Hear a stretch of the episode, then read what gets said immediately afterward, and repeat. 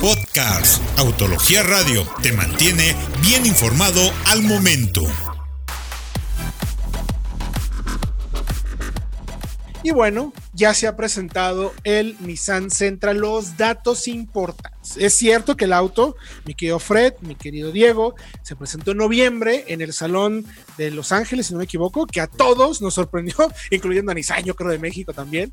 Pero lo importante es que este auto ya tenemos información sobre versiones, precios y hemos hecho un par de análisis sobre cómo se comportan ante los rivales y mejor aún, Diego ya tuvo oportunidad de manejarlo. Así es que esta es la información del nuevo Nissan Sentra 2020. ¿Con qué empezamos? Porque se me cuestan las Empezamos con precios, mi querido Fred. A ver, precios y versiones. Son cuatro versiones eh, que terminan siendo siete por la combinación de cajas, de transmisiones. Entonces empezamos con la Sense por 309.900 pesos y 328 con la caja manual CBT es un preciazo porque ya viene con toda la tecnología. Viene seis bolsas de aire, ABS y SP, para empezar, ¿no? Incluso ya algunas tienen asistencias de conducción desde la Sense. Interesante. Eh, luego viene el Advance por 355 y 375 con caja manual y CBT respectivamente. Seguimos con la SR que está en 400 mil y 420 mil pesos con de nuevo manual y CBT. O sea, todavía hasta la SR tenemos también versión manual. Así es. Y ya solamente la Exclusive eh, si es solamente, si es exclusivamente CBT, por 465.500 pesos. Y precisamente eso es un dato bastante curioso porque como sabemos en el mercado estadounidense se presentó solamente con caja CBT, no hay opciones a manual. Y aquí tenemos precisamente la versión SR, que es una versión de un aspecto más deportivo, rines más grandes, también con caja manual y es una muy buena noticia para todos los entusiastas, aquellos que disfrutan manejar. Es un una muy buena opción. Este los, precios son maravillosos, o sea, está muy bien de precio. Eh, es, si no me equivoco, junto con el Forte, los más accesibles. Tienen las versiones más accesibles y tampoco es el más caro. Está en el tope, sí, pero tiene tecnología que no tienen los rivales por el precio similar. Ahí tú tienes ese detalle, ¿no me quiero, Diego? Es correcto.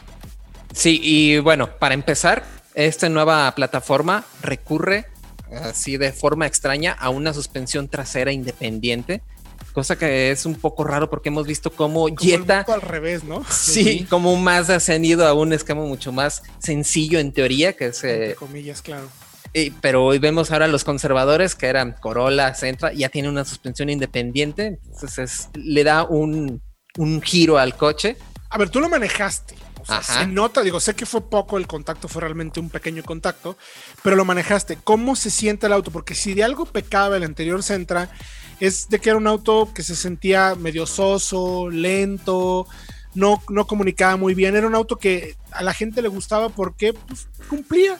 Era muy rendidor, buen espacio, calidad de materiales promedio, o sea, se encontraba justo en la media de todo, ¿no? No destacaba por ser el más equipado, no destacaba por ser el más deportivo, pero tampoco era el peor. Estaba muy en la media. Aquí, aquí cambia mucho, ¿no? Completamente, así como lo vimos con el Versa, tenemos un chasis un poco más aplomado, se siente luego, luego que es un auto mucho más aplomado, la dirección es mucho más precisa, más comunicativa, de reacciones más rápidas, pero aún así el tipo de suspensión y el tarado que le pusieron a toda la, suspensión permite filtrar muchísimo las imperfecciones del camino, lo, pudimos probar en un pequeño circuito que hicieron la, gente de Nissan aquí en el, en el estadio de las Chivas, donde precisamente trataban de resaltar todas las las características nuevas que puede tener este nuevo chasis. En un tramo de terracería había una simulación de una prueba del alce. Y la verdad el coche se maneja, es, es otro coche completamente. Ahí sí cambia completamente, pero sí mantiene el espacio trasero, sí mantiene una muy buena filtración de las imperfecciones, que son yo creo esas dos cosas que que el público de este coche busca muchísimo, tal cual. Oye, pero ahora nos vamos a los interiores, que también es un punto muy importante para luego concluir ya con equipamiento, que hay 14 eh, puntos que ahí nos mencionaron muy interesantes. La calidad de materiales tuyo la vimos, Fred. Es punto y aparte, o sea, lo, vimos en el, lo vimos en el Salón de Los Ángeles, ya también evidentemente lo viste tú, mi querido Diego, pero eh, yo creo que se pone pues como en el top top junto con Mazda, ¿no?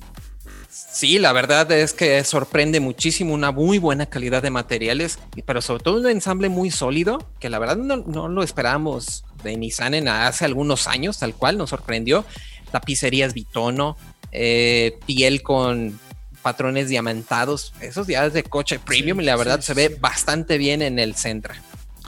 Y sobre todo, no sé si no me dejarán mentir, la calidad real del auto. Digo que yo lo manejo, me, me, dirá.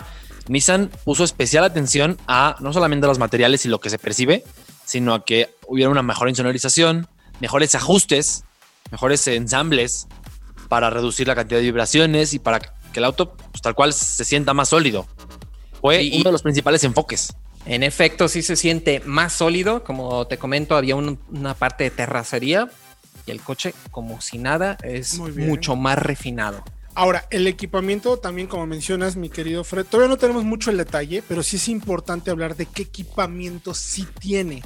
Y al igual que con el Versa, se pone pues a la altura, ¿no? O sea, se vuelve referencia en ese sentido, tal cual. No hay otro vehículo en el segmento que lo tenga. Es que fíjense, además de que, bueno, vamos con las asistencias primero, que es lo más importante, porque ningún otro auto tiene actualmente eso en México. O sea, no hay otro que tenga, por ejemplo, eh, alerta de punto ciego, alerta de tráfico cruzado posterior, monitoreo de presión de llantas, bueno, eso sí es más común, pero tiene además asistencia de intensidad de luz, o sea, luces, luces este, dinámicas, control cruzado adaptativo, alerta de abandono de carril. Todas esas están contempladas desde versión Sense, para que se den una idea. y luego además... 300 mil pesos. Eh, así es. Y luego además en versiones este, SR y Exclusive ya agrega la alerta de colisión frontal con frenado de emergencia y detección de peatones, monitor de visión periférica y monitor de alerta del conductor. O sea, no hay otro compacto que lo tenga, como el Versa. Cuando el Versa llegó nos sorprendió precisamente con esas asistencias, que era en un subcompacto jamás, nunca antes visto. Lo mismo pasa con el Centra, porque no hay un auto que tenga todas esas asistencias juntas en el segmento, incluso por precios más altos pues ahí sí, la verdad es que, y además 100% mexicano. O sea, es hecho en en México. Eso, eso creo que es uno de los puntos también más importantes porque, como podemos saber, antes quizás, así yo me quizás unos 15 años, todavía la gente decía, no, hecho en México, no, prefiero que esté hecho fuera de país. No. hoy en día ya no. La mano de obra mexicana es muy buena. Ahora, mecánicamente, ¿cuál es el motor? ¿Tiene algún cambio? ¿No tiene algún cambio? ¿Cambia ese famoso 1.8, mi querido Diego? Exactamente, ya por fin retiran a este veterano 1.8 por un 2 litros que entrega 145 caballos y 145 libras pie de torque. Entonces es una, una mejora. Sabemos que también tiene este tratamiento en los cilindros, similar a lo que hicieron con el, con el Kicks, que es un cilindro en terminado espejo que también reduce la fricción y aumenta la eficiencia. la verdad es una también muy buena noticia. Cuando lo manejamos no hubo oportunidad de de tener tanto tiempo el motor funcionando para ver eh, en específico el desempeño, pero, se siente bastante bien. ¿Manejaste manual o CBT, mi querido digo? ¿O las dos? Manual, manual. Ah, nos dieron a escoger y pues claro, un manual. Sí, claro, con la CBT sabemos que Nissan ha mejorado mucho también en ese sentido. Y evidentemente tener un foco mucho más clavado hacia el consumo de combustible. Pero manual es fantástico que lo podamos tener honestamente desde la versión de entrada, porque al final, pues es un vehículo que oye, ahorrarte 20, 30 mil pesos por una caja CBT cuando finalmente lo que quieres es el equipamiento y el espacio, me parece que es ahí una, pues tal con una combinación súper ganadora. ¿Podemos repetir los precios, mi querido Fred?